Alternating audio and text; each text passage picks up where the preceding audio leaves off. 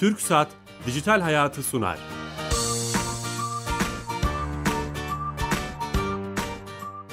Merhaba, Kenan Bölükbaş ve Ali Fuat Gülmez'in yapımcılığını, Sedat Karabel'in teknik yönetmenliğini, Bilal Eren'in danışmanlığını yaptığı teknoloji ve sosyal medya programı Dijital Hayat başlıyor.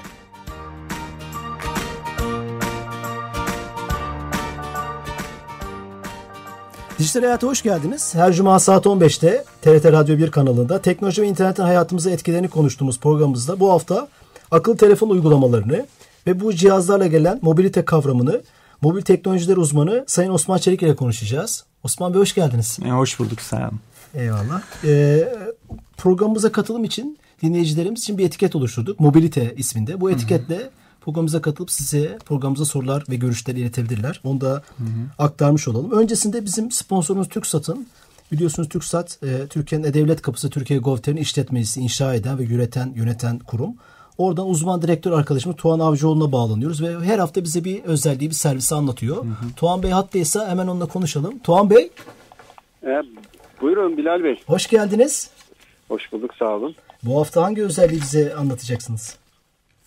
E, aslında konuğunuzun e, konusuyla ya da gündemin konusuyla ilgili konuşsak e, daha iyi olur diye düşündüm. Süper. Bizim yakın zamanda bildiğiniz gibi bizim bir mobil e, uygulamamız var ama e, hibrit bir uygulama.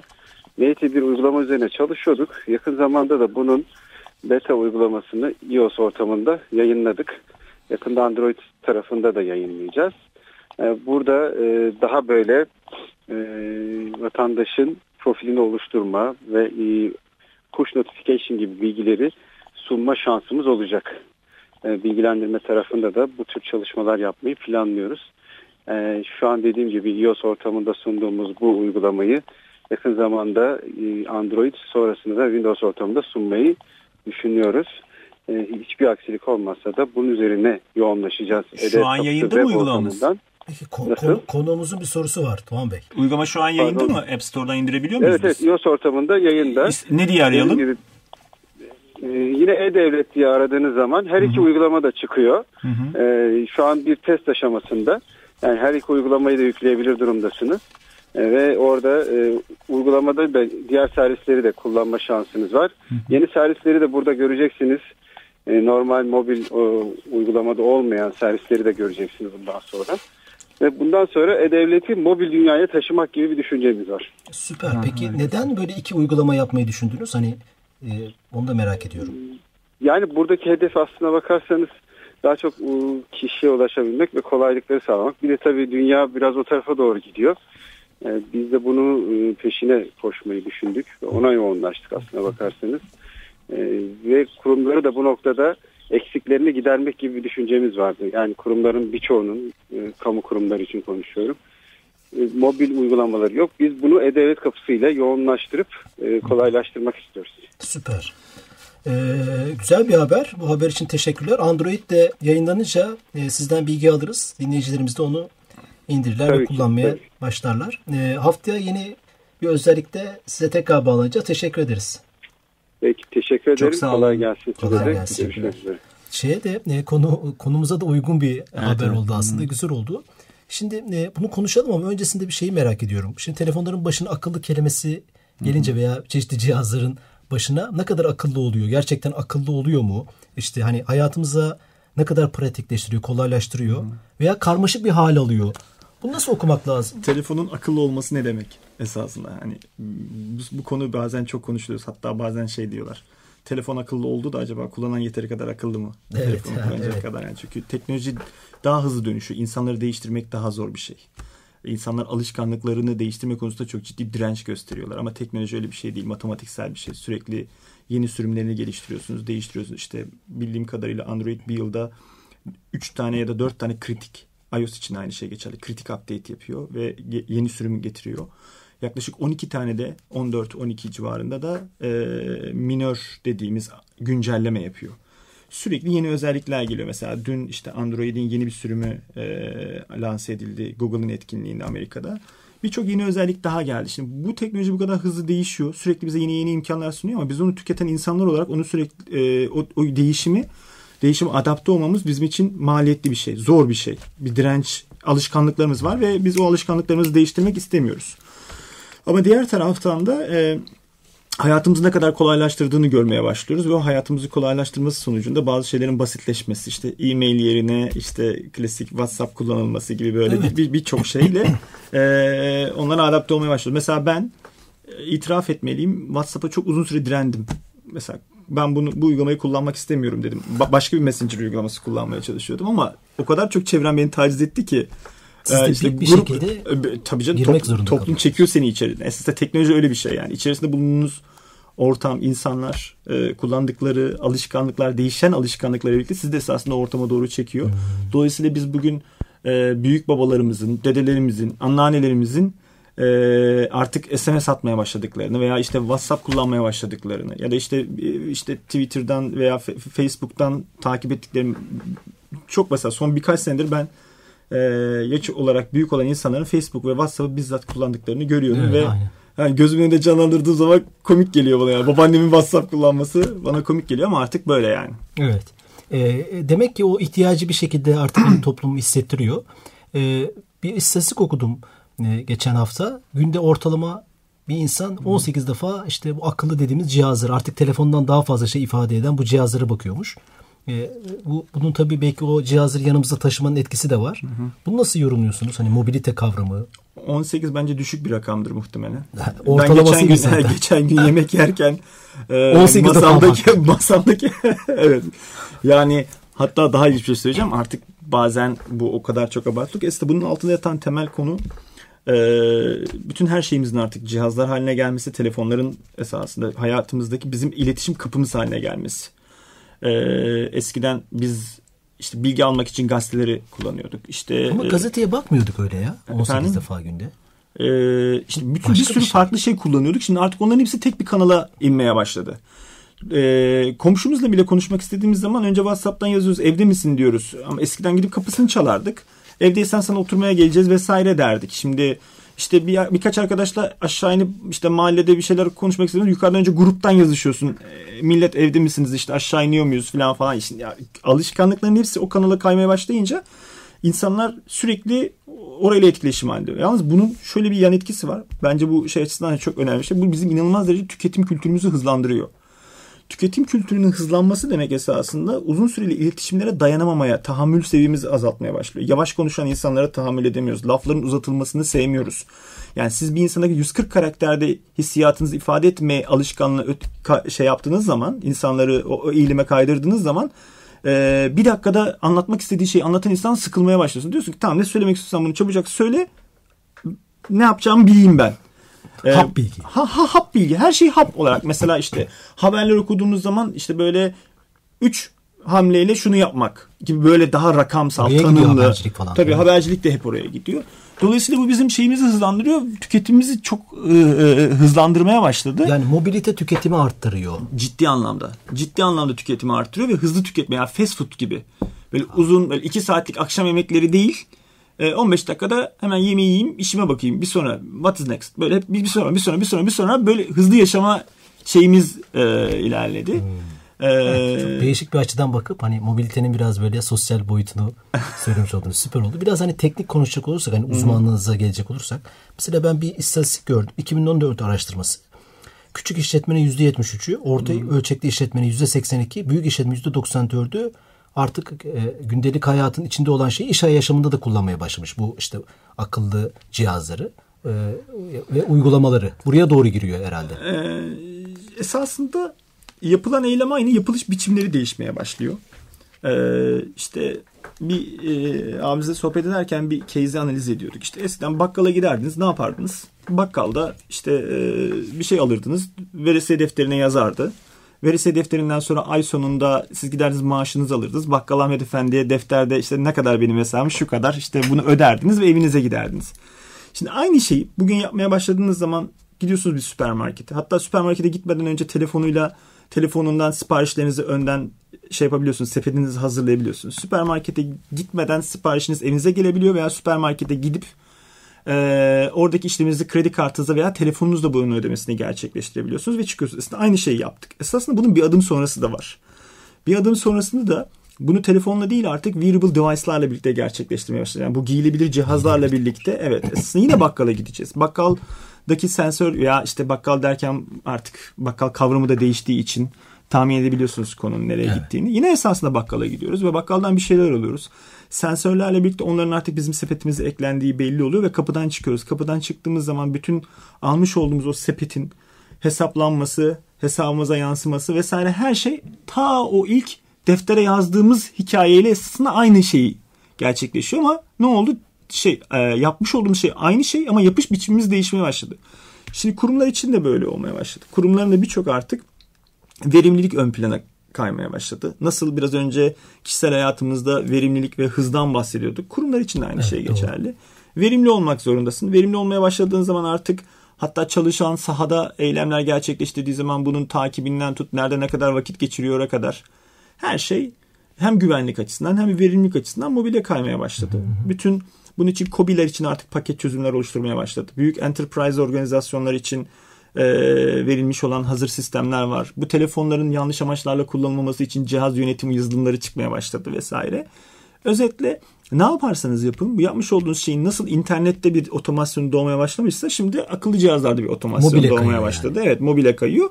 Daha sonrasında da giyilebilire kaymaya başlayacak. Hmm. İkinci Ve aşaması. Üç, üçüncü aşaması diyebiliriz belki. Yani fiziksel iletişim, internet üzerinden e, iletişim. Şimdi mobil iletişim diyoruz. Bir adım sonrasında da bunun temassız ve şey deniyor ona seamless Türkçesi nasıl e, denir?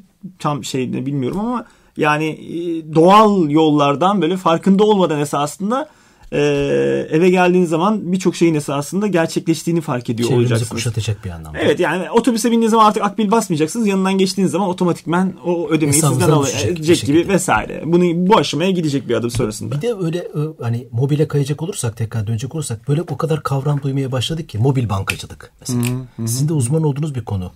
E, e, bütün işlemleri işte mobil üzerinden yapma vesaire. Hani biraz böyle uygulama dünyasına doğru ee, orada da esasında bir dönüşüm var. Önceden işte biraz önce süpermarket örneğinden vermiştik. Şimdi finansa gelirsek işte bir adım öncesinde işte gidip şubelerden işlemlerimizi daha çok gerçekleştiriyorduk. ATM'lerden, fiziksel mekanlardan. Ondan sonra şimdi mobil üzerinden gerçekleştirmeye başlıyoruz. Desktop'tan sonra Desktop'tan, e, internet üzerinden de.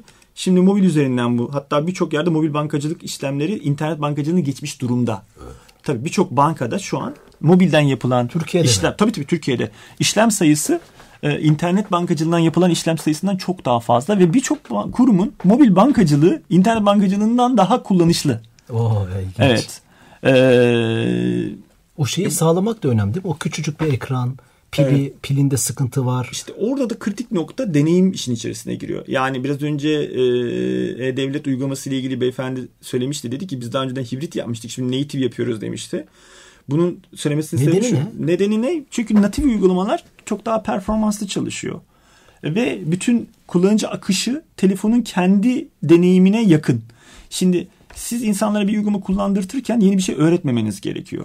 Esasında hani kullanışlılığın altın kuralı da bu. Bir insanlara bir şey yaptırdığınız, yeni bir şey yaptırırken e, yeni bir takım şeyleri öğrenmesine e, öğrenmet öğretmeden e, doğal yollarla gerçekleştirme. Yani yeni bir şey öğretmeden onun eskisinin devamı gibi hissini evet, vermek. Şimdi biz siz normalde bir iPhone telefon kullanıyorsunuz. iPhone telefonun kullandığınız zaman bir şey bulmak istediğiniz zaman size kimse onu nerede bulacağınızı öğretmedi ama gidip onu orada bulabiliyorsunuz. Ayarlardan bu buradadır deyip buluyorsunuz. Şimdi bu tamamen kullanışlılık şeyinin kavramın bu. Zaten biraz Android zamanında eleştirilmesinin sebebi de oydu. Çok karışık bu. İşte bir şey bulmak istediğimde çok fazla bana detay veriyor. O detayların arasında boğuluyorum gibi e, şikayetler vardı. Şimdi kullanışlılığın da altında yatan en temel unsur o küçük ekran içerisinde her şeyi öyle dizayn edeceksiniz ki insanlar neyi nerede bulmak istediklerinde zorlanmadan basit bir şekilde bulabilecekler. Bunun için de işte kullanıcı deneyimi tasarlamak dediğimiz. Tasarım mühendisliği. Tasarım mühendisliği, insan mühendisliği, insan bilgisayar etkileşimi veya insan telefon etkileşimi gibi yeni bilimler e, ortaya çıkıyor. E, ve bir şeyi ben en bir, bir, benim çok sevdiğim bir, bir söz var. Basiti yapmak zordur. Yani basiti yapmak zor. Evet. O kadar basit yapacaksın ki e, gerçekten de bunu babaannem de kullanırken veya işte Ahmet Efendi de kullanırken bunu doğal yollardan öğrenecek ve çok hızlı bir şekilde ihtiyacını gerçekleştirecek. Bunu yapmak çok zor. O yüzden bu demek ki bu başarılı uygulamaların sırrı belki de burada. Kesinlikle. Kullandığımız işte Twitter, Facebook veya mobil bankacılık E, uygulamaları. esasında teknoloji herkesin elindeki teknoloji aynı teknoloji. Önemli olan şey onun akışını tasarlamak. Onun etkileşimini tasarlamak. Yani önce esasında bir insan e, bunu kullanacak. Kullanacak kişinin profili e, ve bu profildeki insanın bunu çok e, kullanırken herhangi bir zorlukla karşılaşmadan doğal yollardan öğrenmesini sağlamak ve kullanım oranını arttırmak. İnsanların birçoğu uygulamayı ilk aldıklarında eline e, zaten onunla uygulamayla insan arasında bir duygusal şey oluşturmanız lazım. Duygusal bir e- bağ oluşturmanız lazım. Yani ihtiyaç şimdi mesela düşünüyorsun mesela ben 3 tane banka ile çalışıyorum ama bir tanesinin uygulamasıyla aramda duygusal bir bağ var. Çünkü o, o o kadar bana basit ve kolay geliyor ki her şeyi o kadar güzel yapmışlar ki uygulamanın içerisinde gezinirken e, keyif alıyorum. Te- Esas bu işte. Yani Siz bu işi de yapıyorsunuz değil mi? e, Ee, evet, ben bir- profesyonel ben zaten 15 yıldan beri e, mobil Evet, teknolojilerle uğraşıyorum. dinleyicilerimizin bunu da bilmesinde fayda var. Ee, Osman Bey'in bir mobil uygulama geliştirme platformu var. Ee, o platform üzerinden kullanıcılar gelip kendi uygulamalarını geliştirebiliyorlar ve e, yayınlayabiliyorlar. Bu da bulutta herhalde hizmet eden bir Aynı şey. zamanda evet bulut servisleri vesaire de var. Süper. Bir mobil teknolojilerle ilgili uğraşıyoruz biz de. işte. Ee, o zaman sizin için tabii ki çok iyi söylediğiniz gibi tasarım, hız, o tip şeyler çok önemli. Peki bu uygulamaların mesela bir şeyde şunu gördüm bir araştırmada. Ee, işte dünyada 2017'de uygulamaların %40 oyun. Telefonumuzdaki uygulamanın %40 oyun olacak. Bilmiyorum ne kadar buna katılırsınız. 64 milyar oyun olacakmış. Bu gerçekten hani telefonlarımızda çok oyun var. Oyun uygulaması. Neye bağlıyorsunuz? Esasında ben telefonlarda biraz şey konusunda hayal kırıklığına uğradım. Telefonlarda esasında e, kitap veya dijital yayınlar daha fazla kullanılmasını bekliyordum. Ben o anlamda biraz ya insanlar şimdi boş vakitlerini veya işte bu bir şey yani dedim ya uygulamayla insan arasında bir et- duygusal bağ kuracaksınız. Ee, muhtemelen birçok kişi o kadar çok oyun indiriyordur ki açıyordur oyunu şöyle birkaç dakika kullanıyordur sonra hoşuna gidiyorsa devam ediyor hoşuna gitmiyorsa onu Muhtemelen. koparıyor. Aynı şey işte bir dergi indiriyor telefonuna. Dergiye bakıyor. Dergiye baktığında okuma keyfi almaya başlıyorsa yani bu sadece bir e, içerikle alakalı bir konu değil. Aynı zamanda etkileşimle alakalı, dizaynla alakalı vesaire. Bir konuysa e, onu kullan onu okumaya devam ediyor. Şimdi ben mesela bazen işte e, metroda vesaire falan giderken bakıyorum insanların yaklaşık yani çok yüksek oranda oyun oynayan insan var. Bir de bence o şey de etkili oluyor tabii. E, network bağlantısı, olmaması, evet, internetin bulunması da insanlar oyun kullanmaya daha çok itiyor olabilir belki. Ee, daha fazla kitap açıkçası okumasını bekliyordum.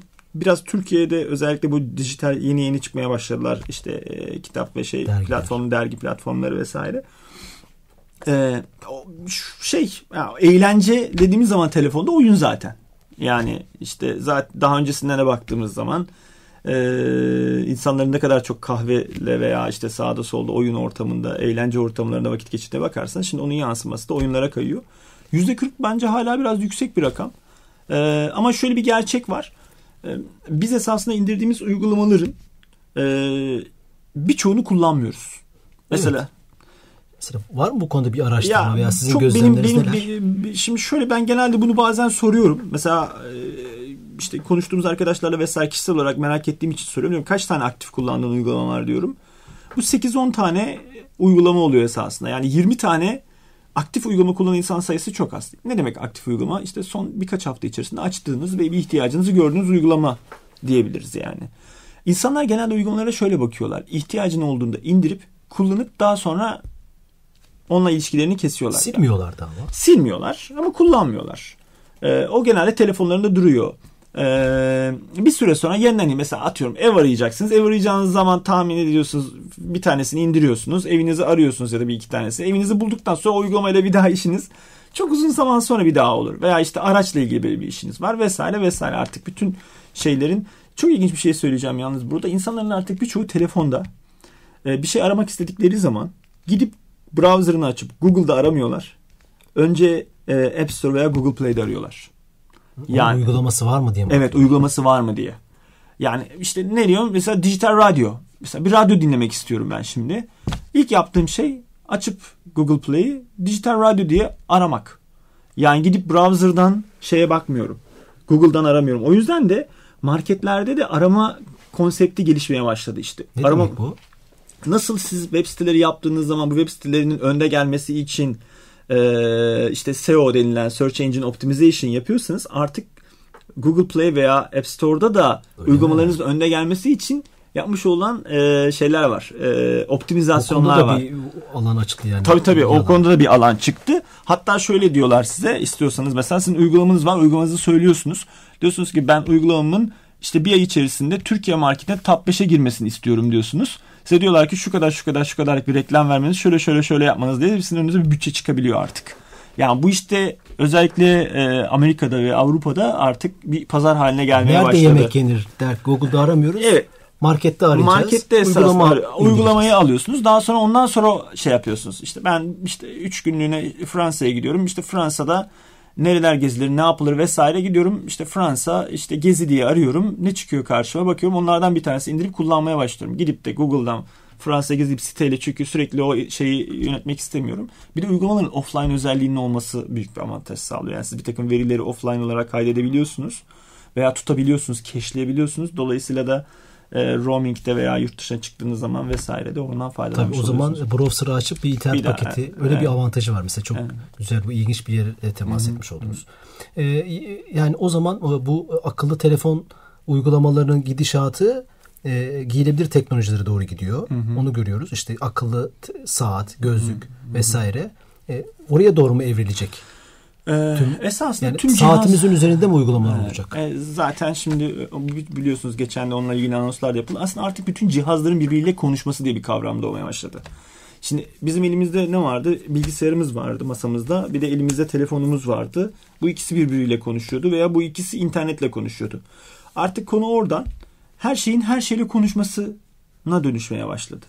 Yani eve geldiğim zaman işte artık smart home konsepti, smart car Ya konsepti. burada bir şey merak ediyorum. Bu internet paketleriyle bunları nasıl yapacağız? Yani sınırlı Ee, internet paketleriyle. Ben hangi ülkeydi? Başka bir şey mi lütfen, çıkacak acaba? Lütfen hatırlamıyorum ama bunu bulabilirim daha sonra size. Kuzey Avrupa'da bir ülke anayasasında her doğan yeni çocuk için bilmem ne kadarlık band genişliği Finlandiya. Finlandiya'da Anayasasını mıydı? koydu. Evet, İnternet insanlık hakkıdır. İnsan yani. evet aynen öyle. Yani e, su gibi, hava gibi internet hakkında vardır ve bunu sa- sağ sağlamakla yükümlü. Mesela bu buraya geleceğiz biz de belki 3 sene, belki 5 sene, belki 10 sene sonra. İnternet ücretsiz mi olacak? Ben- bence kesinlikle. Yani internetin insanın almanız demek esasında bir insanın ağzına bant yapıştırmanızdan farklı bir şey değil. Diyorsunuz ki gözünü bir de kapatıyorsunuz. Diyorsun ki tamam şimdi dolaşabilirsin. Sağ senin diyorsun. Yani gözüm ve ağzım kapalıyken dolaşamam ki. Ee, dolayısıyla bu bir hani şimdi düşünsenize yoldan geçen bir insanın hadi ya da işte otele gidiyorsunuz internet paralı diyor internet. Her yerde para. Ya diyorum ki Allah aşkına yani 300-500 dolar otele para veriyorsun ama internete gelince e, işte günlüğü ya bundan bu, çok küçük Avrupa'da böyle gerçekten değil mi? biz Türkiye olarak esasında bu konuda biraz daha iyiyiz. Yani yavaş yavaş Avrupa'da vesaire şeyler birçok yerde internet paralıydı. Şimdi yavaş yavaş onlar da aşılmaya evet değişmeye başladı yani. Özellikle hani bu 4G, 5G teknolojilerini konuşurken çok hızlı hep o- okuyoruz. E bu hızlarda bu paketler yetmeyecek. Dediğiniz şeye gidebilir. evet. Şimdi dünyada birkaç tane önemli teknoloji var. İnsanların değiş hani daha doğrusu iletişimimizin değişmesinde bir internet bant genişliği, iki pil teknolojisi, üç ekran teknolojisi. Bu teknolojilerdeki değişiklikler işte bir de CPU teknolojisi vesaire. Bu teknolojilerdeki değişiklikler bizim hayatımızdaki tüm dinamikleri değiştiriyor. İşte ekran teknolojisi. Şimdi akıllı telefon dediğimiz şeyi biz ne zaman hatırlamaya başladık? Şimdi akıllı telefon kavramı dediğimde herkes iPhone'la akıllı telefon. Aslında alakası yok. iPhone'dan önce Symbian telefonlar vardı. Ondan önce G2Me işte e, vesaire telefonlar vardı. telefonları Nokia'nın var. telefonları vardı. Windows'un da telefonu vardı bu arada. Windows ilk Windows C'ler çok eski telefonlardı. Büyük ekranlı. Büyük ekranlı ve aynı zamanda dokunmatik ekranlardı. Biz onlara akıllı telefon demiyorduk ama Apple'la birlikte doğan telefonlar akıllı telefon demeye başladık. Esasında oradaki değişim en önemli değişim ekran teknolojisi değişimiydi. Daha önce o telefonlar e, duyarlı e, ekran teknolojileri dokunmaya duyarlı değillerdi. Yani elektrik almıyorlardı. Esasında iPhone'la birlikte biz neyi sevdik? Dokunmayı değil. Şu hareketler, parmak, gesture deniyor onlara. Gesture'ları sevmeye başladık. Gesture'ları yapabilmeniz için de Beden hareketleri bir anlamda. He? Beden hareketleri. Beden hareketleri evet beden hareketleri tek elle kullanabilme becerisi işte onun getirmesi biz deneyimi sevdik. Telefon ondan önce de akıllıydı. Anlatabiliyor güzel, muyum? doğru. Ama o nokta itibariyle artık bizim ilgimizi çekebilecek seviyeye geldi ve biz ona karşı bir duygusal bağ kurmaya başladık. Tesbih çeken dedelerimizin yerine artık böyle GES eliyle böyle te- ekranda oynayan gençler doğmaya başladı. Siz bu bağ konusunda çok önem veriyorsunuz yani. Ha, ben- Biz teknolojide bir bağ var. İşte uygulamalarla, akıllı telefonla, sosyal medyayla Siz aramızda bir bağ duygusal var. bağ kuramadığınız hiçbir şeyde başarılı olamazsınız. Yani ne yapıyorsunuz yapın. Siz ara, aracınızda da duygusal bir bağınız var. Sevmek gerekiyor. yani. Sevmek gerekiyor. Sevdirmeniz gerekiyor yaptığınız işi Şey, özellikle. e, Steve Jobs ilk işte lansman yaparken bu cihazı çok seveceksiniz. Hmm. Diyerek cümleye başlaması gibi bir şey. Yani o bağ demek ki o, Evet. o mutlaka kurması gerekiyor. Son benim çok merak ettiğim hani son bir dakikada şunu merak ediyorum. E, bu pil teknolojileri her şey gelişiyor da bir türlü pilde bir gelişme olmuyor. Burada Esasında bir şey pil- siz dünyayı da takip ediyorsunuz. Ne Pille diyorsunuz? ilgili o kadar önemli bir iki konu var ki keşke vaktimiz olsa Tam bir bahsedebilsem. program yaparız bunlarla. Ayrıca belki konuşuruz ama çok kısaca şeyden bahsedeyim. Şimdi özellikle dünyada biliyorsunuz bu e, akıllı araba konsept ve pille çalışan arabalar artık doğmaya başladı. Tesla'nın var Evet, biliyor, evet, Amerika'da. evet, evet, okuyoruz evet. Ve bakın çok basit bir şey anlatacağım. Şimdi dünyada bir sürü araba markası vesaire biliyoruz ve bunlar çok güçlü, güvenli arabalar vesaire. Tesla diye bir, bir pilli bir araba çıkıyor. Volvo'dan daha güvenli oluyor. Ee, dünyanın en hızlı arabası oluyor birden. Ee, ve e, en akıllı arabalardan biri haline geliyor. İşte pil teknolojisindeki değişimi yakalıyorlar ve bütün alışkanlıklarımız değişiyor. Eyvallah. Abi çok süper bilgiler verdin. Eyvallah, Teşekkür çok sağ ediyoruz. Bilal. Ee, ayağına sağlık. Misafir ettiğin için ben Ee, şey yapacağız. ediyorum. Bu konuyu daha da konuşmak istiyoruz. Haftaya yeni konu ve konuklarla beraber olacağız dijital hayatta. Hayatımıza etkilerini konuşacağız. İyi hafta sonları herkese. Çok teşekkür ederim. İyi günler.